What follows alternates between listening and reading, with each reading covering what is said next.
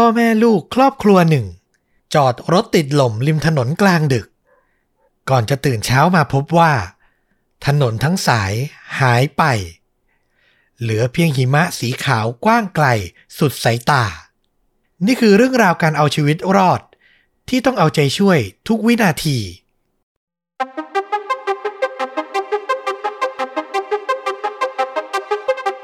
สวัสดีครับ สวัสดีครับ เรื่องจริงยิ่งกว่าหนังพอดแคสต์จากช่องชวนดูดะอยู่กับต้อมครับ แล้วก็ฟลุกครับ กับหนึ่งเหตุการณ์จริงสุดเข้มข้นจนถูกนำไปสร้างเป็นภาพยนตร์นะครับผม วันนี้นี่ต้องย้อนความทรงจำกันนิดนึง ไม่รู้คุณผู้ฟังจะจำได้ไหมกับตอนหนึ่งของเรื่องจริงยิ่งกว่าหนังชื่อตอนว่า เลี้ยวผิดชีวิตอันตรายอืมเป็นตอนยอดนิยมตอนหนึ่งเลยนะ เราก็ชอบมากเหมือนกัน ถ้าเป็นนักร้องนี่ต้องบอกว่าเป็นตอนแจ้งเกิดของต้อมนะครับ คือเป็นเรื่องราวเกี่ยวกับครอบครัวคิมที่เขาขับรถ แล้วก็ไปหลงทางอยู่กลางหุบเขา จนสุดท้ายก็ต้องพยายามเอาชีวิตรอดให้ได้ ก็ถ้าใครยังไม่ได้รับฟังลองเซิร์ชหาและรับฟังดู เชื่อว่าเป็นอีกตอนหนึ่งที่น่าจะถูกใจหลาย ๆ คนนะครับ แล้วผมก็พยายามหาเรื่องราวประมาณนี้ การเอาชีวิตรอดของครอบครัว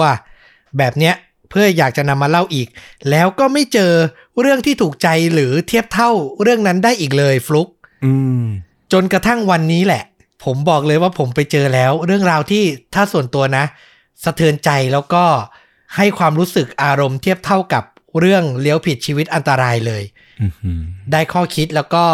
น่าจะได้ลุ้นกันมากทีเดียว อยากให้รับฟังมากๆวันนี้เปลี่ยนแนวจากฆาตกรรมแต่รับรองว่าเข้มข้นเหมือนเดิมนะครับ แต่ก่อนจะเริ่มต้น ผมขออนุญาตขอบคุณคุณผู้ฟังนิดนึงน่ารักมากจำได้ไหมตอนที่แล้วที่ผมขอให้ไปช่วยกัน Follow Twitter ของชนดูดะอืมตอนนั้นมีคนตามอยู่ 170 คน กะว่า 200 ก็เก่งแล้ว ถึงวันนี้ 340 ท่านแล้วครับ โอ้โห น่าดีใจนะ ขึ้นเร็วมากอืมแค่สองสามวันเองดีใจมากขอบคุณมากนะครับ แล้วคุณผู้ฟังคนไหนยังอยากจะติดตามเราทางทวิตเตอร์ก็ไปตามได้ที่ a c h o n u d a c h u a n d o d a ขอบคุณล่วงหน้านะครับผม เอาละวันนี้ก็ขอเริ่มต้นเรื่องราวด้วยการแนะนำให้รู้จักกับครอบครัวครอบครัวหนึ่ง มีคู่สามีภรรยาชื่อว่าคุณจิมและเจนนิเฟอร์สตอลปาอืม เป็นชาวอเมริกันนะ ทั้งคู่เนี่ยเจอกันตั้งแต่ชั้นมัธยมปลาย คือเป็นคู่รักวัยหวานวัย high school แล้วก็คบกันได้ไม่นาน พออายุเพียง 19 เท่านั้นเอง ก็ตัดสินใจที่จะแต่งงานและใช้ชีวิตคู่ร่วมกันครับ ต้องบอกว่าพิธีแต่งงานที่เกิดขึ้นเนี่ย เกิดขึ้นก่อนฝ่ายชายอย่างคุณจิมเนี่ย จะไปประจำการเป็นทหารเพียง 11 วันเท่านั้นเองครับ คือแต่งงานกันปุ๊บก็ต้องห่างกันเลยอะ่ะ ฝ่ายชายต้องเข้าค่ายฝึกหนักเลย คือมันแสดงให้เห็นถึงความรักที่แบบ มันมีล้นอกล้นใจมากเลยนะ ทั้งคู่ก็ใช้เวลา ฝ่าฟันรักทางไกลเนี่ย นานเป็นปีเลย จนได้กลับมาอยู่ร่วมกันอีกครั้ง ในช่วงปลายปี 1991 เข้ามาสู่ปี 1992 คุณจิมเนี่ยมีอายุได้ 21 ปี ส่วนคุณเจนิเฟอร์อายุ 20 เท่านั้นเอง ทั้งคู่ก็มีลูกชายด้วยกันหนึ่งคน ชื่อว่าน้องเคลตันนะครับ และในปลายปี 1992 ช่วงคริสต์มาสก็เกิดเหตุการณ์น่าเศร้าขึ้น คือคุณย่าของคุณจิมเนี่ยเสียชีวิตกระทันหันอืมในช่วงเทศกาลคริสต์มาสอืมเป็นเทศกาลแห่งความสุขนะ แต่ทั้งครอบครัวก็ตกอยู่ในภาวะที่ต้องไว้อาลัยกัน แล้วพอถึงวันที่ 29 ธันวาคม 1992 ทั้งจิมและเจนนิเฟอร์ก็ตัดสินใจพาหนูน้อยเคลตัน ออกเดินทางจากแคลิฟอร์เนีย ไปร่วมงานศพที่เมืองไอดาโฮ เรา search Google Map ดูระยะทางสองเมืองมันห่างกันประมาณ 900 ไมล์หรือ 1,448 กิโลเมตร อันนี้โดยประมาณนะอืมตาม Google Map เนี่ยจะใช้เวลาขับรถประมาณ 15 ชั่วโมงอื้อหือ คือแบบไกลเลยทีเดียวแหละ ต้องทั้งวันเลยอะแล้วกินเข้าไปถึงเวลากลางคืนนิดนึงด้วย ต้องบอกว่าในตอนนั้นเนี่ยเคลตันเป็นเด็กทารกอายุ 5 เดือนเท่านั้นเองนะ จิมเนี่ยก็ต้องไปยืมรถเพื่อนทหารคนหนึ่ง มาใช้ในการเดินทาง เป็นรถกระบะ อารมณ์คล้ายๆ รถแวนอะคือมันมีด้านท้าย แต่ว่ามันก็มีหลังคาด้านหลังด้วย สาเหตุที่ต้องไปขอยืมเนี่ยก็เพราะว่ารถของครอบครัว ของจิมกับเจนนิเฟอร์ มันเป็นรถเก๋งขนาดเล็ก เดินทางไกลข้ามรัฐอย่างเนี้ย ไม่ค่อยสะดวกสักเท่าไหร่อืมก็เลยใช้รถกระบะของเพื่อนดีกว่านะครับ แผนการเดินทางของทั้งคู่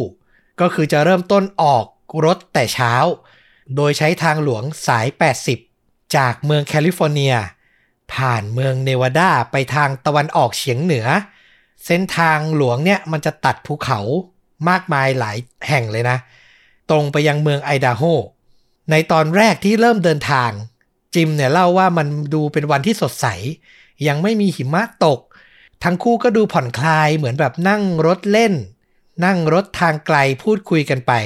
ดูลูกน้อยไป แล้วก็ขับรถกลับไปยังบ้านด้วยกัน จนกระทั่งถึงช่วงค่ำก็เกิดมีหิมะเริ่มตกลงมา ซึ่งจริงๆ มันก็ไม่ได้แปลกอะเนาะช่วงปลายปี ฤดูหนาวขนาดนั้น แต่หิมะมันกลับเริ่มหนักขึ้น หนักขึ้น จนถึงจุดหนึ่ง ระหว่างที่ขับไปบนทางหลวงสาย 80 พวกเขาก็พบกับเจ้าหน้าที่รัฐที่สั่งให้เขาหยุดรถครับ ข้างหน้าเนี่ยคือ ถนนน่ะปิดแล้ว เจ้าหน้าที่บอกว่าหิมะตกหนักมาก แล้วเส้นทางอย่างที่เราบอกมันคดเคี้ยวขึ้นภูเขาด้วย อันตรายเกินไปที่จะเดินทางในตอนนี้ เส้นทางหลักนี้ก็เลยต้องปิดลงไป เจ้าหน้าที่ก็แนะนำให้ทั้งคู่เนี่ยหาที่พักเถอะคืนเนี้ยแล้วเดี๋ยวตอนเช้าค่อยออกเดินทางต่อ แต่ด้วยความที่จิมกับเจนนิเฟอร์อะอยากถึงบ้านให้เร็วที่สุด คือกลัวว่าถ้าไปถึงช้า จะไม่ทันเข้าพิธีไว้อาลัยคุณย่า พวกเขาก็เลยจอดรถข้างทาง แล้วก็หยิบเอาแผนที่กระดาษ ที่พกไว้เนี่ยออกมาเปิดดู ดูซิว่ามีเส้นทางอื่นที่จะเดินทางข้ามผ่านเนวาดาไปยังไอดาโฮได้หรือไม่ และหลังจากดูไม่นาน ทั้งคู่ก็พบว่ามันมีถนนรองสายหนึ่ง ชื่อว่าสาย 8A เนวาดาเส้นเนี้ยจากแผนที่นะ คดเคี้ยวหนักกว่าเส้นหลักพอสมควร แต่ดูแล้วว่าก็สามารถจะเดินทาง ข้ามภูเขาแล้วไปยังไอดาโฮได้ เราบอกไปตอนแรกว่าเส้นหลักเนี่ยมันจะไปทางตะวันออกเฉียงเหนือ เส้น 8A เนี้ยมันพุ่งตรงไปทางเหนือ แต่สุดท้ายก็จะสามารถเลี้ยวผ่านไปยังไอดาโฮได้เหมือนกันอืมพวกเขารู้สึกว่าเอาละเดินทางกันมาถึงขั้นเนี้ยกลั้นใจลุยกันอีกดีกว่า เราอ่านถึงตอนนี้เราก็รู้สึกว่า โอ้โห มันกลางคืนแล้วอะ แล้วในเส้นทางที่เราไม่คุ้นชินและหิมะตกหนักอืม พูดถึงเขาก็จะเรียกว่ากล้า หรือจะเรียกว่าประมาท ก็ได้นะ ถ้าสำหรับเรา จริง ๆ มันก็มีบทเรียนจากตอนที่แล้วมานะ เราว่ามันก็มีความประมาทซะส่วนหนึ่งแหละคือ รีบก็รีบแต่ว่าโอ้โหขาดความระมัดระวังไปเยอะเลยอะใช่ และนั่นก็เป็นความผิดพลาดแรก ที่ทำให้ทั้งคู่เนี่ยเข้าสู่เรื่องราวที่ไม่อยากจะให้มีใครพบเจออีกเลยนะครับอื้อหือ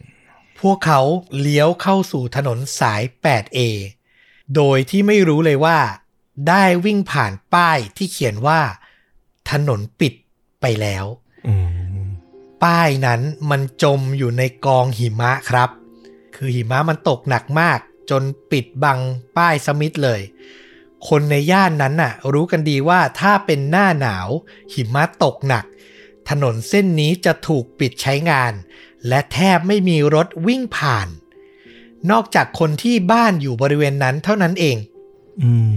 ถึงตอนเนี้ยต้องบอกว่าอยู่ในเวลาค่ำคืนและไม่ได้โพล้เพล้ละ ย้ำอีกทีว่านี่คือปี 1992 โทรศัพท์มือถือก็ไม่มี GPS ก็ไม่มี ทั้งคู่ไม่ได้มีอะไรพกมาเลยนะครับ ที่เป็นอุปกรณ์เทคโนโลยีในการนำทาง ท่ามกลางความมืดมิดพ วกเขาขับรถไปเรื่อยๆ โดยไม่รู้ว่าตัวเองอยู่ตรงไหน และแน่นอนว่า คนในครอบครัว ก็ไม่รู้ว่าพวกเขาอะอยู่ที่ไหน เช่นกัน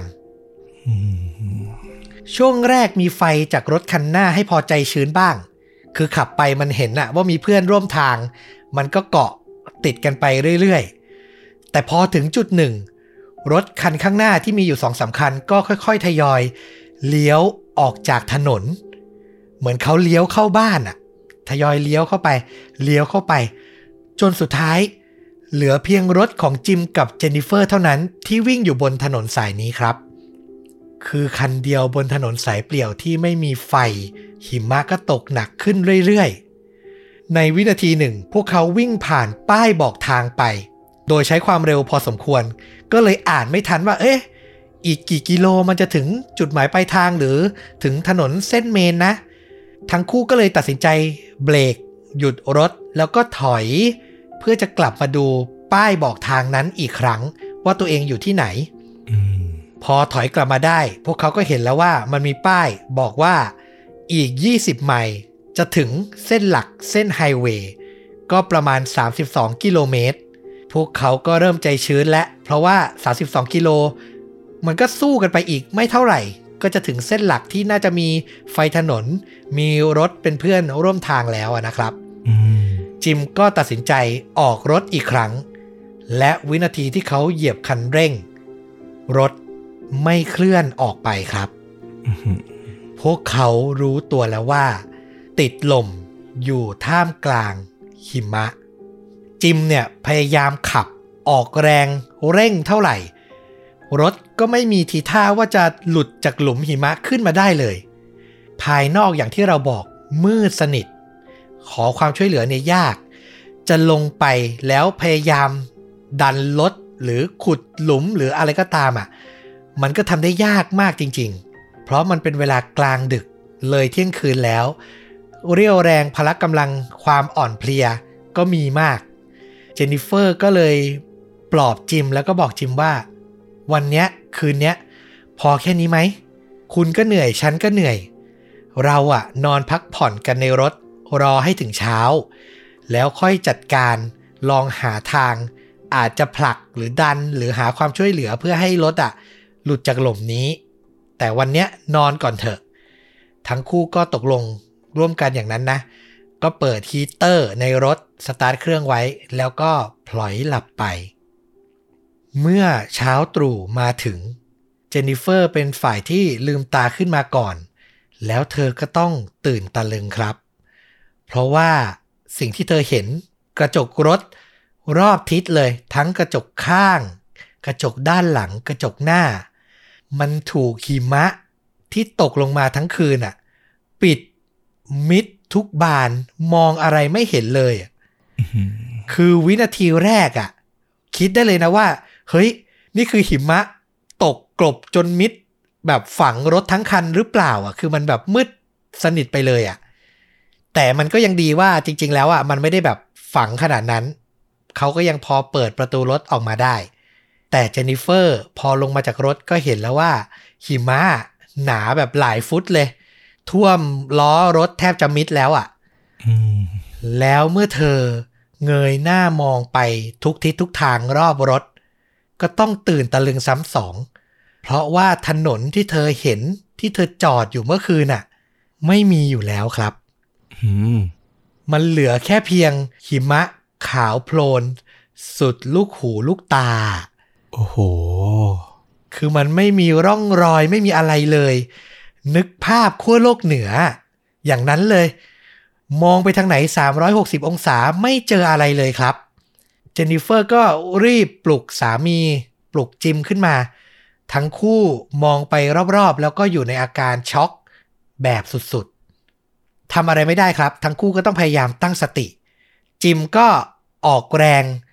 ดันรถด้านหลัง ให้เจนนิเฟอร์อะเหยียบคันเร่ง พยายามจะให้รถหลุดออกจากหล่มหิมะที่ติดอยู่ แต่แน่นอนอะขนาดเมื่อคืน มันไม่ได้แบบสะสมมาขนาดนี้ไม่ได้ลึกขนาดนี้ยังเอาไม่ออกเลย วันนี้ยังไงก็เอาไม่ออก วันนั้นก็ต้องบอกว่าเป็นเช้า 30ธันวาคมแล้วนะ ทางครอบครัวสตอป้า โดยเฉพาะคุณแม่ของจิมที่อยู่ที่ไอดาโฮก็เริ่มรู้สึกแล้วว่ามันแปลกๆ คือจิมกับเจนนิเฟอร์รับปากว่าจะมาถึงคืนวันที่ 29 แต่เช้าวันเนี้ย30 แล้วก็ยังมาไม่ถึงสักที แม่ของจิมก็ร้อนใจ พยายามโทรติดต่อทั้งคู่ เพื่อให้แน่ใจว่า เอ๊ะสบายดีใช่ไหมอืมโทรไปที่บ้านก็ไม่มีใครรับ โทรหาเพื่อนสนิทของทั้งคู่ ก็บอกว่าทั้งคู่อะออกเดินทางมาแล้วนะ ยังไม่ถึงเหรอ สรุปว่าไม่มีใครรู้เลยว่าทั้งคู่อะอยู่ที่ไหน ถึงตรงเนี้ย คุณแม่ของจิมก็เริ่มใจไม่ดีแล้ว เริ่มมีการแจ้งเจ้าหน้าที่รัฐให้ออกค้นหาแล้วนะครับ ตัดกลับมาที่จิมกับเจนนิเฟอร์ที่อยู่ที่รถกระบะ ตอนนั้นน่ะ ในวันแรกเนี้ยทั้งคู่ยังกำลังใจดีอยู่ พวกเขา move ตัวเองไม่ได้นั่งติดอยู่กับที่นั่งด้านหน้ารถ แต่ขยับมาอยู่ด้านหลังบริเวณแคปของรถกระบะ เพราะว่ามันมีพื้นที่กว้างกว่านะอืมสามารถให้เครตันทารกน้อย 5 เดือนเนี่ย ได้มีพื้นที่ในการขยับตัวได้ ดีกว่านั่งอยู่ในคาร์ซีทเฉยๆ ต่อมาพวกเขาก็ทำการตรวจสอบอาหาร แล้วก็พบว่ามีเพียงฟรุตเค้กที่เขาเก็บมาจากช่วง holiday ช่วงวันหยุด เหลืออยู่แบบไม่เต็มก้อนอะ นอกจากนี้ก็มีคุกกี้ แล้วก็มีขนม Doritos หลายๆ คนน่าจะเคยเห็นนะที่เป็นสามเหลี่ยมะนะครับ แล้วก็ไม่ได้เหลือเต็มห่อด้วยนะ เหลือติดก้นถุงอยู่เล็กน้อยเท่านั้นเอง คือเขาไม่ได้เตรียมพร้อมกับการที่จะ มาติดอยู่ที่ไหนเป็นเวลานานๆนึกออกไหมอืมคือคิดว่าเดี๋ยวตอนกลางคืนก็ถึงบ้านแล้วอะไรประมาณเนี้ย ก็เลยไม่ได้พกอะไรมามากมาย ที่มีเยอะมากที่สุดคือตลกร้ายเหมือนกัน เป็นวิตามินบำรุงร่างกายก่อนและหลังคลอดลูก ที่ตัวเจนนิเฟอร์พกมากระปุกใหญ่เลย แต่แน่นอนว่ามันก็ไม่ได้ช่วยอะไรเลยนะ ในวินาทีนั้น พวกเขาก็รู้ตัวแล้วว่าต้องแบ่งอาหารทานอย่างระมัดระวัง คือต้องแบ่งกินช้ามากๆ จิมอะเสียสละให้เจนนิเฟอร์อะได้กินเยอะกว่า เพราะอย่าลืมว่าเธอเป็นแม่ลูกอ่อน เธอต้องให้นมเคลตันด้วยนะอืมแล้วถ้าไม่ได้รับประทานอาหาร ร่างกายมันก็ยิ่งผลิตนมน้ำนมออกมาน้อยอะเนาะก็เลยต้องให้เจนนิเฟอร์เนี่ยได้รับประทานมากกว่า แล้วอย่างที่เล่าไปตอนต้นก็คือตัวจิมอะเป็นทหารด้วย อันเนี้ยเป็นจุดที่โชคดีมากๆเลย ในเรื่องราวนี้คือเขาก็จะมีความอดทน และก็ถูกฝึกฝนมาระดับหนึ่งนะครับ พวกเขาตัดสินใจว่า ลองดูก่อน อยู่นิ่งๆ ที่รถนี่แหละ เพื่อรอการช่วยเหลือ อาจจะมีหน่วยงานสำรวจผ่านมา แล้วก็ช่วยพวกเขา เพราะพวกเขาก็เชื่อว่าตัวเองอยู่บนถนนน่ะ แม้จะไม่ใช่แบบทางหลวงแต่ก็เป็นเส้นหลักเส้นหนึ่ง มันน่าจะมีคนผ่านมาบ้างแหละ แล้วสาเหตุหนึ่งที่ทำให้ยังไม่ออกเดินทางก็เพราะว่า ภายนอกเนี่ย ลมพายุหิมะ มันพัดมาอย่างรุนแรงตลอดทั้งวันเลยครับ คือมันยากมากที่จะเดินฝ่าออกไป แต่ก็ต้องบอกว่าไม่ง่ายนะ กับการอยู่ในรถ แม้จะมีน้ำมัน แม้จะสตาร์ทเปิดฮีเตอร์ได้ แต่พวกเขาก็ไม่รู้ว่าจะต้องติดอยู่นานกี่วัน เพราะฉะนั้นก็ต้องพยายามประหยัดน้ำมันให้ได้มากที่สุด จิมกับเจนนิเฟอร์จะสตาร์ทเครื่องเพื่อเปิดฮีเตอร์ เมื่อถึงเวลากลางดึกที่หนาวสุดๆ หนาวจนถึงกระดูกแล้วไม่ไหวแล้วเท่านั้นถึงจะเปิด เพื่อแบบให้ผ่อนคลายแป๊บหนึ่งแล้วก็ปิดนอนต่อ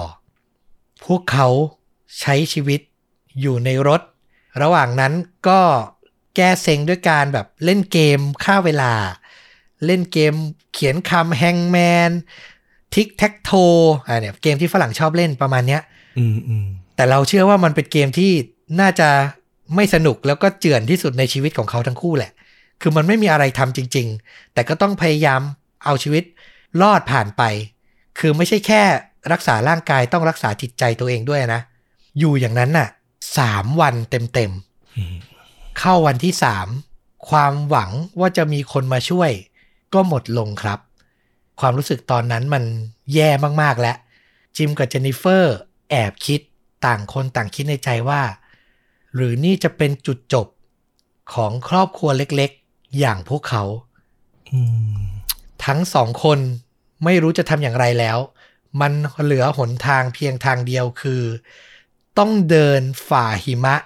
ออกไปขอความช่วยเหลือด้วยตัวเอง โชคดีอย่างหนึ่งคือทั้งคู่รู้ตัวว่าต้องมาร่วมงานศพ ซึ่งที่ต่างประเทศ เขาก็จะจัดกลางแจ้งอะเนาะอากาศมันก็จะหนาวมาก ทั้งคู่ก็เลยเตรียมอุปกรณ์และเสื้อผ้ามาค่อนข้างเยอะ พวกเขาใช้เสื้อสเวตเตอร์พันรอบใบหน้าเพื่อให้ความอบอุ่น และป้องกันหิมะปลิวเข้ามาแล้วก็กัดเป็นริ้วรอยเป็นร่องรอยอืมนอกจากนี้ก็ยังพยายามใส่เสื้อให้หนาหลายชั้นมากที่สุด จะมีแย่หน่อยก็คือรองเท้า ที่มันไม่ได้แบบถูกเตรียมมาเป็นรองเท้าเดินทางไกล เป็นรองเท้าบูทหรืออะไรอย่างนั้น พวกเขามีแค่รองเท้าผ้าใบ ธรรมดาเท่านั้นเอง แต่ยังไงมันก็ต้องใช้เดินฝ่าไปอะนะ ก็พยายามหาทางป้องกันเพิ่มด้วยการสวมถุงพลาสติกที่เท้าก่อน ก่อนจะสวมรองเท้าเข้าไป เพื่อกันให้เท้าแห้งอยู่เสมอ คือเคล็ดลับในการเดินในการอยู่ในอากาศหนาวก็คือต้องแบบทำให้เท้าแห้งอยู่เสมออะเพื่อจะได้แบบปลอดภัย เพราะเท้านี่ก็เป็นจุดที่อ่อนไหว แล้วก็ทำให้เกิดอาการทางร่างกายได้หลาย ๆ อย่าง ถ้ามันเปียกชื้นนะนะใช่ไอการเตรียมตัวของสามีภรรยายากในระดับหนึ่ง แต่สิ่งที่ยากที่สุด มันคือการที่จะทำอย่างไรที่จะพาทารกน้อยวัยห้าเดือน อย่างเครตันน่ะ ออกเดินฝ่าพายุหิมะไปด้วยอืม พวกเขาก็พยายามทำให้ดีที่สุดด้วยการนำทารกน้อยใส่เสื้อผ้าหนาหลายชั้นมาก ซ้อนสามชั้นสี่ชั้นเลย ก่อนจะจับเด็กน้อย ใส่ลงในถุงนอน คือโชคดีที่พกถุงนอนมาด้วย แล้วทั้งพ่อและแม่ก็ปิดซิป คือปิดแบบสนิทบังหน้าไปเลยนึกออกไหมอืม คือถุงนอนมันจะมีซิปแบบ พอเราสวมตัวเองลงไปแล้วก็แบบอาจจะรูดซิปขึ้นมาแบบประมาณหน้าอก แต่อันเนี้ยจิมกับเจนนิเฟอร์ปิดแบบบังหน้าหนูน้อยเคลตันไปเลยเพื่อป้องกันหิมะ แล้วหลังจากนั้นจิมก็ตัดเข็มขัดนิรภัยรถเนี่ยออกมาผูกกับเอว ส่วนอีกฝั่งก็ผูกเข้ากับปลายถุงนอน เพื่อที่เขาจะได้เดิน แล้วลากถุงนอนที่เครตันอยู่ข้างในอะไปด้วย คือลากลูกอะ ไปกับพื้นเลยอะนึกออกใช่ไหมอืม นั่นน่ะเป็นวิธีที่ดีที่สุดแล้วเพราะว่าถ้าให้อุ้มเนี่ยไม่ไหวแน่ ๆ ทั้งคู่ก็พยายามลองเทสเดิน รอบๆรถ จนมั่นใจแล้วว่า เอ้ย ไหว น่าจะพอได้ และในวินาทีก่อนออกเดินทาง จิมก็ตัดสินใจ เขียนจดหมาย เราจะเรียกว่าเป็นจดหมายลาตายก็ได้ครับ เพื่อบอกให้ครอบครัว รู้ถึงความรักที่พวกเขามีต่อพ่อและแม่นะ นอกจากนี้จิมก็ยังเขียนบอกว่าการตัดสินใจออกเดินฝ่าไปในครั้งเนี้ย พวกเขาตัดสินใจด้วยตัวเอง ไม่ว่ามันจะพาไปสู่ทางรอดหรือทางตายก็ตาม เจนนิเฟอร์บอกจิมว่า เอานะถ้าอย่างน้อยเราจะไม่รอด พวกเราก็ได้ตายอยู่ด้วยกันทั้งครอบครัว จิมเหน็บกระดาษโน้ตใบนี้ไว้ที่ที่ปัดน้ำฝน แล้วก็ออกเดินทางไกล ไปกับภรรยาและลูกน้อยในที่สุด อย่างที่เราบอกว่าจากป้ายที่เห็นตอนรถติดลมอะ บอกว่าด้านหน้าเนี้ยมีไฮเวย์อยู่ อีกประมาณ 20 ไมล์หรือ 32 กิโลเมตรเท่านั้น มันจะใกล้กว่าการเดินย้อนกลับไปทางเดิม ปากทางเข้าสาย 8A เนี่ยซึ่งมันมีเมืองอยู่ เขาขับผ่านมาเขารู้แล้วว่ามันมีเมือง แต่มันไกลกว่าเยอะเลย จิมกับเจนนิเฟอร์ก็เลยตัดสินใจ มุ่งตรงไปทางไฮเวย์ครับ ท่ามกลางอุณหภูมิเราไปหาข้อมูลมานะ ผันผวนมากตั้งแต่ 5 องศาถึงลบ 20 องศาเซลเซียส โอ้โห โหดมากนะ เนวาดาในช่วงหน้าร้อนมันคือทะเลทรายนึกออกใช่ปะอืม แต่เนี่ยมันคือแบบหิมะขาวโพลน และลมพัดแรงมาก อุณหภูมิเนี่ยเปลี่ยนแปลงแบบหนักหน่วง พวกเขาก็เดินมุ่งตรงไปยังทางไฮเวย์ที่ตั้งใจไว้ ในตอนกลางวัน พวกเขาจะทำระยะทางได้ค่อนข้างดี แต่ในตอนกลางคืนต้องบอกว่ามันยากกว่าเยอะมาก อย่างที่เราบอกอุณหภูมิต่ำสุดคือลบ 20 องศา ติดลบ ลมแรง แถมยังไร้ซึ่งที่กำบังใด ๆ มีแต่หิมะสีขาวโพลนอยู่รอบตัว แต่มันก็ทำอะไรไม่ได้ ได้แต่ก้มหน้าก้มตา เดินต่อไป โดยแวะพักเป็นระยะระยะ โชคดีที่ระหว่างเดินเครตันจะอยู่อย่างเงียบๆ และแทบไม่สร้างปัญหา แต่ทุกครั้งที่หยุดพัก พอพ่อแม่หยุดเดิน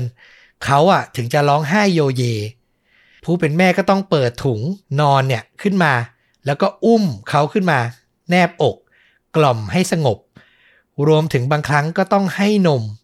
โดยที่ตัวเจนนิเฟอร์เองก็ไม่รู้ว่าร่างกายจะมีนม ให้ลูกดื่มไปได้อีกถึงเมื่อไหร่ เพราะฉะนั้นมีโอกาสลูกดื่มได้ดูดได้ก็ต้องให้ให้ได้มากที่สุด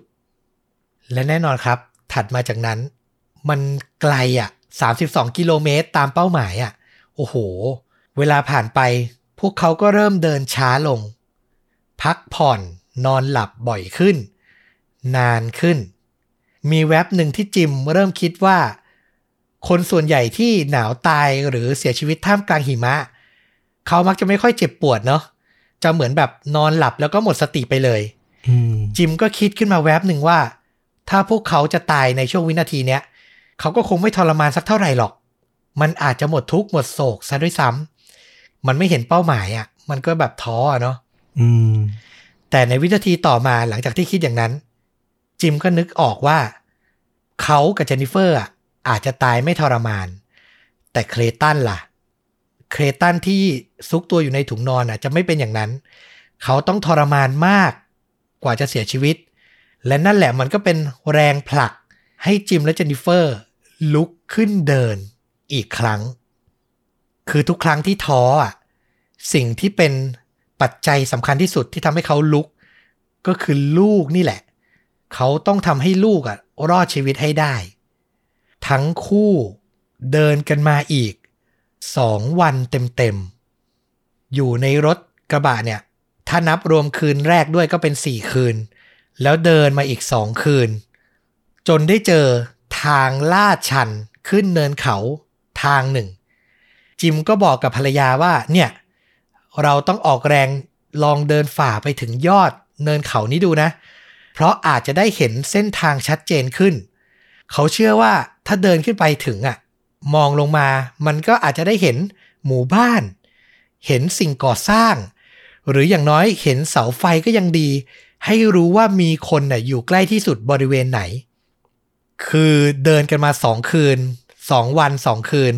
แรงก็จะหมดแล้ว ยังต้องมาเดินขึ้นเนิน ก็คือใช้เฮือกสุดท้ายอะเพื่อหวังว่าจะได้เจอจุดหมายปลายทางเสียทีอืมพวกเขาก็เดินฝ่าใช้กำลังทั้งหมด ไปจนถึงยอดเขา แล้วพอมองลงมาที่บริเวณเนินเขาอีกฝั่ง ก็ได้พบความจริงว่า มันไม่มีอะไรเลยครับอืมนอกจากภูเขาและหิมะสีขาวโพลนเท่านั้น คือวินาทีนั้นน่ะกำลังใจของทั้งคู่แทบจะหมดเลย เจนนิเฟอร์เนี่ยสุดตัวลงร้องไห้อย่างหนัก จิมพยายามปลอบภรรยาให้ใจเย็นๆ บอกเธอว่าไม่เป็นไร เราลองวางแผนกันใหม่ เรายังไปกันไหว เจนนิเฟอร์ก็หลังจากร้องไห้สักพักก็พยายามตั้งสติ แล้วเธอก็รู้สึกทันทีว่ามีบางอย่างที่ผิดปกติไปจำได้ไหมที่เราเล่าว่าทุกครั้งที่พ่อและแม่หยุดเดิน เครตันจะส่งเสียงร้องอือฮึแต่ครั้งเนี้ย เครตันเงียบสนิทเลยครับโอ้เขาไม่ส่งเสียงร้องออกมาแม้แต่น้อย จิมกับเจนนิเฟอร์รีบเปิดถุงนอนดูอย่างร้อนรนพวกเขากังวลมากว่าลูกชายอะจะเป็นอะไรไป วินาทีที่รูดซิป แล้วเห็นหน้าลูกอะ แล้วเป็นหน้าเครตันอะ ลองนึกนะ ทารกหน้าตาน่ารัก ตาสีฟ้า ส่งสายตาแป๋วๆ แล้วก็ยิ้มอะให้พ่อกับแม่ กลับมา โอ้โห เจนนิเฟอร์กับจิมอะโล่งใจแบบที่สุดอะ อืม คือจิมก็บอกว่าเขาเชื่อว่าในวินาทีนั้นในครั้งนั้นที่ทั้งคู่หยุดเดิน เครตันน่ะเหมือนจะรู้ว่าพ่อกับแม่กำลังลำบาก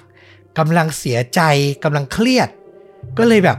งั้นฉันอยู่เงียบๆแล้วกัน ฉันไม่เรียกร้องอะไรนึกออกปะอืม คือเขาเชื่อว่าเครตันน่ะสัมผัสได้ว่าพ่อแม่กำลังแย่อยู่ก็เลยไม่อยากสร้างปัญหาอือหือคือโมเมนต์นั้นมันเป็นแบบ turning point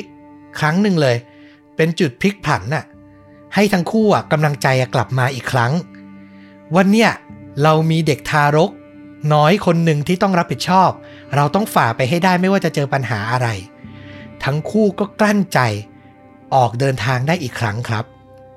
ถึงตรงเนี้ยจิมกับเจนนิเฟอร์ตัดสินใจเดินย้อน กลับมาทางเดิม คือไปข้างหน้าต่อมันไม่เห็นอนาคตแล้วกลับมาตั้งหลักที่รถกระบะดีกว่า เขาคิดกันว่าอย่างนั้นนะนะ แล้วก็เป้าหมาย ที่ดีที่สุดคือ เดินย้อนกลับไปที่เมืองที่แบบเลี้ยวเข้ามาครั้งแรกเลยอะชัวร์แน่ๆว่ามีคนอยู่ แม้มันจะไกลก็ตาม ต้องบอกว่าหลังจากตรวจสอบดูว่าลูกปลอดภัยมันก็เป็นเวลาเย็นแล้ว ก่อนจะออกเดินทางตามเป้าหมายทั้งคู่ก็นอนพักหนึ่งคืน แล้วพอตื่นมาก็เป็นการเดินวันที่ 3 แล้วเนาะของทั้งคู่ แต่คราวนี้ที่แตกต่างไปคือ พอตื่นเช้ามาแล้วเริ่มเดินอะ ร่างกายของเจนนิเฟอร์อะไม่ไหวแล้วครับ คือขาแทบก้าวไม่ออก เธอเดินกระเพก กระเพกแล้วต้องอาศัยการ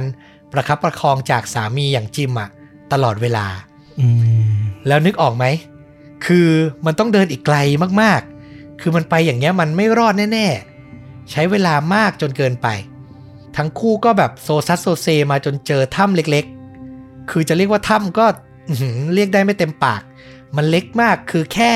เจนนิเฟอร์กับเคลตันแบบแทรกตัวเข้าไปนอนหรือนั่งได้เท่านั้นเอง ยืนไม่ได้ด้วยนะ มันเล็กจริงๆอืมพอเจอตรงเนี้ย จิมก็บอกให้เจนนิเฟอร์พักก่อน แทรกตัวเข้าไปนอนในถ้ำนั้น แล้วก็นำลูกอะเข้าไปอยู่ในนั้นด้วย พอซุกตัวเข้าไปพักผ่อนสบายตัวแล้ว จิมก็ตัดสินใจ บอกบางสิ่งที่เขาบอกว่าเป็นการตัดสินใจที่ปวดร้าวที่สุดในชีวิต เขาบอกให้เจนนิเฟอร์กับลูก นอนรออยู่ในถ้ำที่นี่ เขาจะเดินไปขอความช่วยเหลือเพียงคนเดียวทำอย่างนั้นน่ะ เขาเชื่อว่ามันจะเร็วกว่า และมีโอกาสที่จะประสบความสำเร็จมากกว่าอืมคิดภาพตาม ถ้าคุณเป็นเจนนิเฟอร์ คุณจะรู้สึกอย่างไรอะ นอนอยู่ในถ้ำแคบๆ กับลูกน้อยอะแค่สองคน จิมพยายามปลอบให้เจนนิเฟอร์ตั้งสติ คือตอนแรกเธอปฏิเสธแบบไม่เอา ขอโทษ ฉันจะพยายามเดินให้เร็วขึ้น ฉันขอพักแป๊บเดียว เดี๋ยวเราค่อยเดินกันต่อ แต่จิมบอกว่าไม่ คุณไม่ไหวแล้ว เนี่ยเป็นวิธีที่ดีที่สุด ผมขอเวลาสามวัน รับประกันเลยครบสามวัน ผมจะกลับมา เจนนิเฟอร์ก็ร้องไห้หนัก แต่สุดท้ายก็ตัดสินใจได้ว่ามันคงเป็นทางที่ดีที่สุดแล้ว เธอก็ยอมให้จิมแยกกับครอบครัวที่ตรงนี้ครับ คือวินาทีที่ทั้งคู่แยกจากกันจิมเดินออกจากถ้ำนี้ไปเราว่ามันปวดร้าวมาก มันไม่รู้จะจบอย่างไรนึกออกใช่ไหมจริง ๆ ก็ปวดร้าวทั้งสองคนนะ คนรอก็คงรอด้วยความกังวล ส่วนคนไป ก็คง มันภาวะพะวงกันหมดอะเนาะเราว่ามันไม่รู้มันไม่ใครรู้อนาคตเลยว่าอะไรมันคือคำตอบที่ถูกต้อง มันคือการเสี่ยงดวงกันทั้งหมดเลยอะใช่ แต่ก็ต้องบอกว่าจิมทำเวลาได้ดีขึ้นครับ เมื่อเดินคนเดียว ที่เราบอกไปว่าขาไปอะจากรถกระบะเขาใช้เวลาสองวัน ไปจนถึงบริเวณเนินเขาบริเวณถ้ำแต่จิมเดินกลับมาคนเดียว ใช้เวลาแค่หนึ่งวันเท่านั้นครับ คือทำเวลาดีขึ้นมาก ช่วงพบค่ำอะเขาก็กลับมาถึงรถกระบะ แล้วก็ตัดสินใจ พักอยู่ในรถ สักครู่หนึ่ง เขาลองสตาร์ทรถหวังว่าอย่างน้อยเออ ถ้าเปิดฮีเตอร์ได้ก็น่าจะดี แต่รถก็สตาร์ทไม่ติดแล้ว ก็ไม่น่าแปลกใจ เพราะว่ามันจุดเยือกแข็งขนาดนั้น จิมบอกกับตัวเองว่าเขาขอพักสักสองสามชั่วโมง ก่อนออกเดินต่อ คือเขารู้แหละว่าพักนานไม่ได้ ลูกเมียรออยู่ แล้วเขาก็บอกแล้วว่าภายในสามวันเขาจะกลับไป คือเขารู้เลยว่าถ้าสามวันครบ แล้วเขาไม่กลับไปอะเจนนิเฟอร์เนี่ยน่าจะหมดกำลังใจในการใช้ชีวิตแน่ๆ เขาต้องทำให้ได้ ก็คือกลางวันก็ต้องเดิน กลางคืนก็ต้องเดิน หลังพักเพียงไม่กี่ชั่วโมงเขาก็ออกเดินต่อ แล้วก็ได้รู้ครับว่า ไอ้เป้าหมายสามวันอะ มันไม่ได้ง่ายขนาดนั้น เพราะเขาเดินมาเจอป้ายบอกทางอีกป้าย ซึ่งเขียนว่า เมืองที่อยู่ใกล้สุด มีชื่อว่าเมืองเซดาวิลอยู่ไกลออกไป 50 ไมล์หรือ 80 กิโลเมตร โอ้โห คือเขาคิดว่ามันไม่ไกลขนาดนั้นในความรู้สึกที่เขาขับรถเข้ามาตอนแรก แต่เนี่ยรู้แล้วว่าอือหืออีก 80 กิโลเมตร และตามที่รับปากภรรยาไว้คือเดินมาแล้ววันหนึ่ง เหลืออีก 2 วันที่จะต้องเดินให้ถึง คือมันเป็นงานหารือโหดมาก แต่จิมทำอะไรไม่ได้ เขาก็ต้องก้มหน้าก้มตาเดินต่อ เขาพยายามไม่คิดถึงความเหนื่อยล้า พยายามให้สมองทำงานด้านอื่น คือไม่คิดถึงความกังวลใด ๆ พยายามมองวิว แล้วก็จดจำว่า อะเดินผ่านต้นไม้ เดินผ่านหุบเขา เดินผ่านอะไรว่าไป คือใช้สมองไปกับเรื่องอย่างนั้น รายละเอียดต่างๆ ระหว่างทาง มีหลายครั้งที่เขาได้ยินเสียงฝูง หมาป่าไฮยีน่า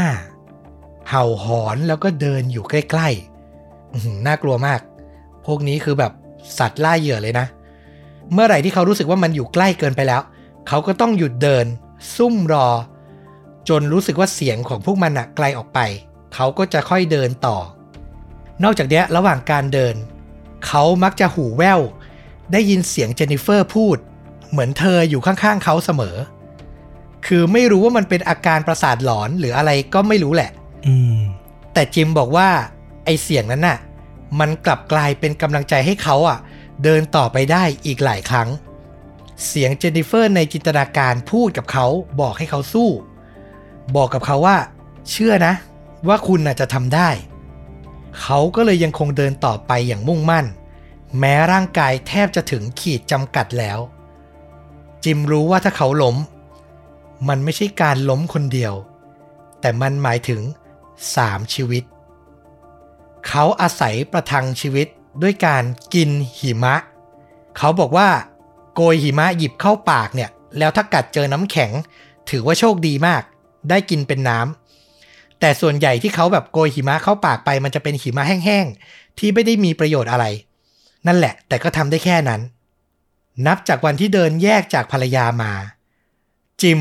มุ่งมั่นเดินต่อเพียงลำพังอีกสามวันเต็มๆ จนถึงเช้าวันที่ 6 มกราคม ปี 1993 วันนี้คือวันที่เขาสัญญากับภรรยาไว้ว่า เขาจะกลับไปหาเธอ ถึงตรงเนี้ยชายหนุ่มเดินแบบโซซัสโซเซ ไร้เรี่ยวแรง แต่ดวงตายังคงมองไปข้างหน้าอย่างมุ่งมั่น จนถึงเวลาประมาณ 11 โมงเช้า สิ่งที่ปรากฏตรงหน้าเขา เป็นภาพถนนเส้นหนึ่งครับ จิมค่อยๆมองเห็นรถกระบะคันหนึ่ง ถ้าเป็นเฟรมหนังอะ่ะ มันคือแทนสายตาเขา รถกระบะค่อยๆวิ่ง เข้าเฟรมสายตาเขาเข้ามา เข้ามา แล้วก็มาหยุดจอดอยู่ตรงหน้าเขาอะอืมจิมใช้แรงที่เหลือทั้งหมด พุ่งวิ่งไปยังรถคันนั้น แล้วก็ตะโกน ช่วยด้วย ช่วยด้วย คนขับก็เปิดประตูให้เขาขึ้นมา เขาก็รีบบอกเลยว่า ช่วยด้วยช่วยภรรยาช่วยลูกผมด้วย คนขับชื่อว่าคุณเดฟปีเตอร์สันเขาเนี่ยทำงานเป็นพนักงานซ่อมบำรุงถนน ในช่วงนั้น 11 โมงอะ เขาเพิ่งทานข้าวจากที่บ้านเสร็จ แล้วกำลังจะขับรถกลับไปทำงาน คือกลับไปบริเวณถนน เพื่อแบบซ่อมแซมต่อ แล้วก็มาเจอกับจิมก่อน โอ้โห โชคดีมาก อย่างที่เราบอกเมืองเซดาร์วิลล์ที่ปีเตอร์สันอยู่เนี่ย มันอยู่ห่างไปจากจุดที่จิมเห็นป้ายบอกว่า 50 ไมล์ใช่ไหม แต่รวมทั้งหมดอะ่ะเขาเดินแค่ประมาณ 40 ไมล์ ก็มาเจอรถปีเตอร์สันซะก่อน โชคดีมาก อืมอื้อหือคือแบบโชคดีมาก เพราะไม่งั้นก็ไม่รู้ว่าจะถึงหรือเปล่า ปีเตอร์สันพาจิมกลับไปที่บ้าน เขาทำเครื่องดื่มอุ่นๆให้ แล้วก็ปฐมพยาบาลเบื้องต้นให้กับจิม แล้วก็รีบวิทยุขอกำลังเสริมจากเจ้าหน้าที่รัฐที่อยู่ใกล้เคียง รวมถึงขอความช่วยเหลือจากเพื่อนๆ ในการก่อตั้งหน่วย ออกตามหาเจนนิเฟอร์ต่อไป จิมพยายามบอกกับปีเตอร์สันว่า ผมต้องไปด้วย ขอผมออกไปด้วย ผมอยากไปหาภรรยา ผมชี้จุดได้ชัดเจนกว่า แต่ปีเตอร์สันก็ปฏิเสธ เพราะเขาดูสภาพจิมบอกเลยว่าแบบไม่ไหวแล้วอะ่ะอืมคือแทบจะไม่มีสติครองสติไม่ไหวแล้ว และที่สำคัญครับ จิมมีแผลหิมะกัดขั้นรุนแรง ภาษาอังกฤษอะเรียกว่า frostbite อยู่ที่บริเวณเท้าทั้งสองข้าง มันเกิดขึ้นจากการสัมผัสอากาศเย็นจัดๆ เป็นเวลานาน นึกภาพตามนะฟลุกเท้าครึ่งหนึ่ง ตั้งแต่กลางเท้าไปจนถึงนิ้วทั้ง 5 นิ้วนะ บวมช้ำแล้วเป็นสีดำสนิทเหมือนเป็นสีถ่านอะโอ้โห เนื้อตายอะนะอืมใช่มันคืออย่างนั้นมันคือสภาพนั้นเลยครับ เท้าของจิมทั้งสองข้าง แต่ตอนนั้นจิมก็คือแบบโวยวายและโมโหมาก โมโหตัวเองด้วย ที่อยากจะไปอะแต่มันไปไม่ได้ร่างกายมันไม่ไหว ในที่สุดเพื่อไม่อยากแบบเป็นตัวถ่วง เขาก็ยอม ที่จะขึ้นรถฉุกเฉินที่บ้านปีเตอร์สัน เพื่อไปรักษาตัวต่อที่โรงพยาบาล จากเนี้ยก็คือภารกิจของปีเตอร์สันและพรรคพวกละ ในการฝ่าหิมะออกตามหาเจนนิเฟอร์และเคลตันให้เร็วที่สุด ตัดกลับไปดูที่คุณแม่และญาติของจิมที่ไอดาโฮแป๊บหนึ่ง ต้องบอกว่าตอนเนี้ยเหตุการณ์เนี้ยการหายตัวไปของจิมกับเจนนิเฟอร์มันเป็นข่าวดังแล้วทั้งครอบครัวเนี่ยคือเปิดข่าวแล้วกระวนกระวายใจ มาหลายวันมากๆ งานศพคุณย่าเนี่ยผ่านไปนานแล้ว แต่ไม่ได้ข่าวทั้งคู่เลย คือแทบจะหมดหวังกันแล้ว จนกระทั่งในวันนั้น วันที่ 6 มกราก็มีโทรศัพท์มาที่บ้านของคุณแม่ของจิมที่ไอดาโฮมาแจ้งข่าว ว่าเจอตัวจิมแล้ว วินาทีนั้นน่ะเหมือนหนังภัยพิบัติที่แบบได้รับแจ้งข่าวดีอะทุกคนคือเฮลั่นเลยแล้วก็สวมกอดกันด้วยความดีใจ ก่อนจะได้ข้อมูลเพิ่มว่าเจอจิมนะ แต่ยังไม่เจอเจนนิเฟอร์กับเคลตันนั่นแหละ มันก็กลับเข้าสู่ความตึงเครียดอีกครั้งหนึ่ง คือคนรอมันก็ทรมานอะนะ กลับมาที่ภารกิจของเดฟพีทสันครับ เขาใช้รถกวาดหิมะ ที่ด้านหน้าเป็นแบบคล้ายๆ แบบรถตักอะขับฝ่าหิมะไป พร้อมกับเพื่อนๆที่ขับรถชื่อว่า Snow Cat มันอารมณ์แบบรถลุยหิมะเหมือนกัน มีล้อตะขาบใหญ่ ๆ พวกเขาย้อนกลับไปตามรอยเท้าของจิม พีทสันเนี่ยไปกับเพื่อน รวมมีรถทั้งหมด 3 คัน อย่างที่เราบอกจากเวลาที่เจอจิมตอน 11 โมงเช้า การค้นหาดำเนินไปถึง 5 โมงเย็นแล้ว พระอาทิตย์กำลังจะตกดิน ทั้งหมดยังคงมุ่งมั่น แต่ก็แอบกังวลว่าจะหาเจอไหม ก่อนพระอาทิตย์ตก เพราะถ้าพระอาทิตย์ตกเมื่อไหร่อะ การค้นหาอาจจะต้องหยุดลงละ เพราะพวกเขาก็ไม่สามารถฝ่าไปได้อืมในระหว่างที่กำลังเริ่มกังวลใจอยู่นั้นเอง สายตาของปีเตอร์สันก็เหลือบไปเห็นเสื้อสเวตเตอร์สีน้ำเงินของผู้ชาย ผูกอยู่ที่กิ่งไม้กิ่งหนึ่งครับปีเตอร์สันจำได้ทันทีว่า ก่อนขับรถออกมา จิมบอกเขาไว้ว่า ให้สังเกตสัญลักษณ์เสื้อตัวเนี้ยที่เขาผูกเอาไว้ให้ดี คือด้วยความเป็นทหารน่ะทำให้เขามีความรู้แล้วก็ทำสัญลักษณ์คือรอบคอบอะอืมเขาก็แบบพอเดินออกมาจากถ้ำแยกจากเจนนิเฟอร์แป๊บหนึ่งก็มาผูกเสื้อสเวตเตอร์เอาไว้ปีเตอร์สันเห็นแล้วก็รู้ทันทีเลยว่า เฮ้ย ใกล้แล้ว นี่แหละเขามาถูกทางแล้ว เขาจอดรถ แล้วก็ลงเดิน ผ่านต้นไม้กิ่งไม้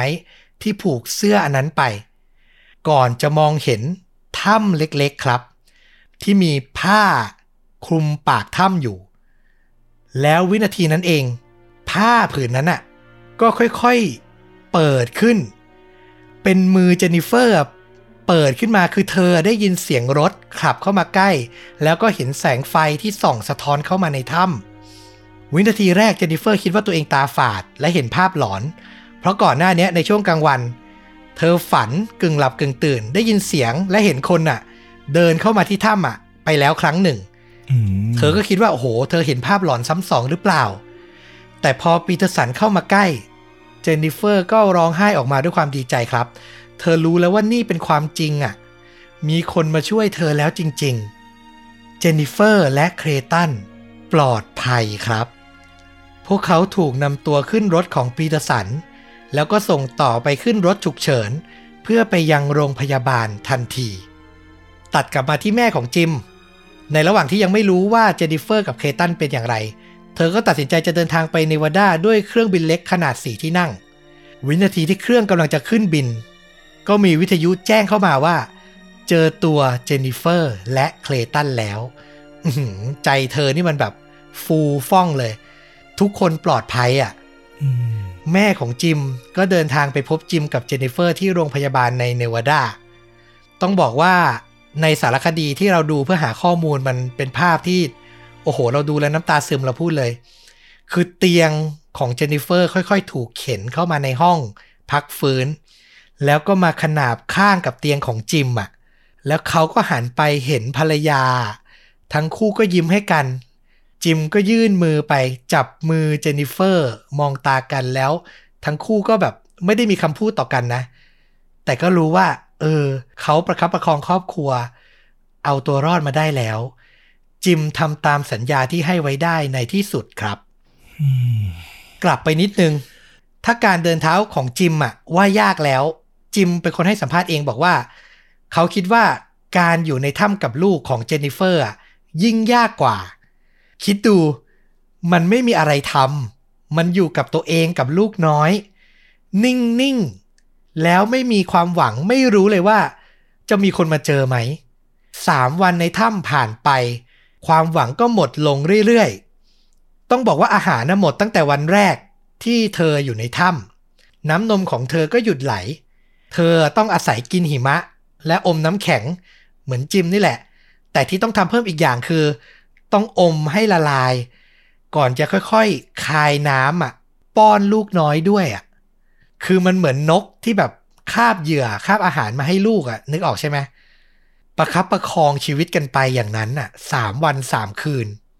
แล้วก็เช่นเดียวกันกับจิม เจนนิเฟอร์มีแผลถูกหิมะกัดอย่างรุนแรง เท้าครึ่งหนึ่งช้ำเป็นสีดำสนิทอย่างที่เราบอกน่ากลัวมาก แต่เธอก็ผ่านมันมาได้ครับ สุดท้ายมันน่าเศร้านิดนึงก็คือจิมกับเจนนิเฟอร์ต้องเข้ารับการผ่าตัดแล้วก็เสียนิ้วเท้าไปจากเหตุการณ์ในครั้งนี้ คือมันขาดเลือดไปหล่อเลี้ยงบาดแผลมันรุนแรง แล้วก็เขามีอาการมานานเกินไป แต่ถ้าเทียบกับการที่ชีวิตรอดมาได้ เราก็ถือว่ามันโอเคอะมันรับได้นะอืมหลังจากเหตุการณ์ทั้งหมดเกิดขึ้นเจนนิเฟอร์ให้สัมภาษณ์ว่าสำหรับเธอ จิมเป็นยิ่งกว่าฮีโร่เขาสู้จนหยดสุดท้ายเพื่อครอบครัว หลังจากนั้นก็ต้องบอกว่า เรื่องราวของทั้งคู่เป็น Talk of the Town ที่อเมริกาไปพักใหญ่เลย ไปออกรายการให้สัมภาษณ์มากมาย มีการนำเรื่องราวของเขามาสร้างเป็นหนังเป็นสารคดี ทั้งคู่ใช้ชีวิตร่วมกันมา แล้วก็มีลูกสาวอีกหนึ่งคน คือมันเหมือนจะแฮปปี้เอนดิ้งนะ แต่ชีวิตจริงมันไม่ง่ายอย่างนั้น พอโตขึ้นมาคือไม่แน่ชัดว่าปีไหน แต่สุดท้ายทั้งคู่ตัดสินใจ แยกทางกันครับ คืออย่าร้างอะ่ะ ก็พอเข้าใจได้อะคือเขาก็รักกันเป็นรักแรก เป็นรักตั้งแต่วัยรุ่น พอโตขึ้นมาใช้ชีวิตร่วมกันมา พอรู้ว่าไปด้วยกันไม่ได้ อยู่ด้วยกันไปทรมานก็แยกทางกันดีกว่า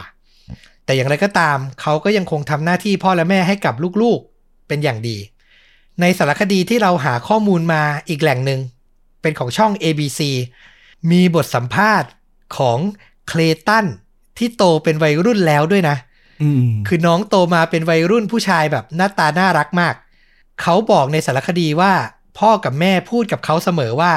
เหตุการณ์การหลงติดอยู่ในหิมะในสัปดาห์นั้น ทั้งคู่มีชีวิตรอดมาได้ เพราะเคลตันเลยนะอืมคือพ่อกับแม่พูดกับเขาเสมอว่า ถ้าไม่มีเคลตันพวกเขาอาจจะยอมแพ้ อาจจะยอมตายท่ามกลางหิมะไปแล้ว เราก็เชื่อนะว่าแม้ทั้งคู่จะไม่ได้อยู่ เป็นครอบครัวเดียวกัน แต่ความผูกพันและความเป็นพ่อแม่ ที่ต่อสู้เพื่อลูก มันน่าจะคงอยู่ในหัวใจพวกเขาเสมอนะครับ และนี่ก็คือเรื่องราวทั้งหมดของจิมและเจนนิเฟอร์สตอลปาซึ่งถูกสร้างเป็นภาพยนตร์ ฉายทางโทรทัศน์ในปี 1994 ชื่อเรื่องว่า Snowbound The Jim and Jennifer Stolpa Story คือเราพยายาม search หาใน YouTube แล้วก็จะเจอแค่ตัวอย่างที่ภาพก็ไม่ค่อยดีไม่ค่อยละเอียดเท่าไหร่ ตั้งแต่ปี 94 นะ ก็เดี๋ยวจะแปะตัวอย่างไว้ให้รับชมกัน แต่ตัวภาพยนตร์เต็มๆอะอาจจะหารับชมยากสักนิดนึง เพราะว่ามันเป็นทางโทรทัศน์แล้วก็นานมาแล้ว แต่ว่าไอตัวสารคดีที่เราใช้อ้างอิงเป็นหลัก ที่เป็นของช่อง ABC อะ หารับชมใน YouTube ได้ เดี๋ยวเราก็จะแปะลิงก์สำหรับใครที่อยากเห็นภาพจำลองเหตุการณ์ รวมถึงอยากเห็นตัวเป็นๆของจิมและเจนิเฟอร์ก็ดูได้ที่ท็อปคอมเมนต์ใน YouTube นะครับ นี่แหละคือมันดีกว่าตอนเลี้ยวผิดชีวิตอันตรายของครอบครัวคิมที่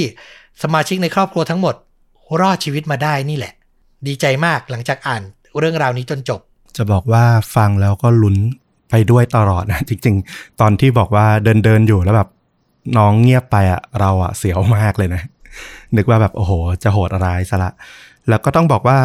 คุณแม่คุณเจนิเฟอร์ใจสู้มากๆนะ คือ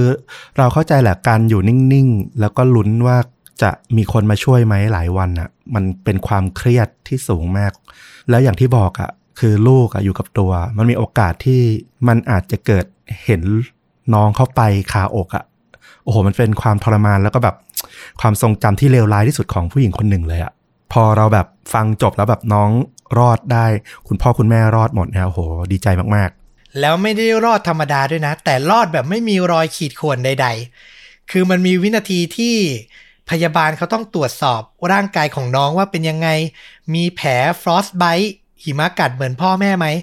แล้วสรุปว่าน้องปลอดภัยดีหมดเลยอะ่ะ คือพ่อแม่แบบป้องกันน้องไว้ได้ดีมากคือเราอะวิเคราะห์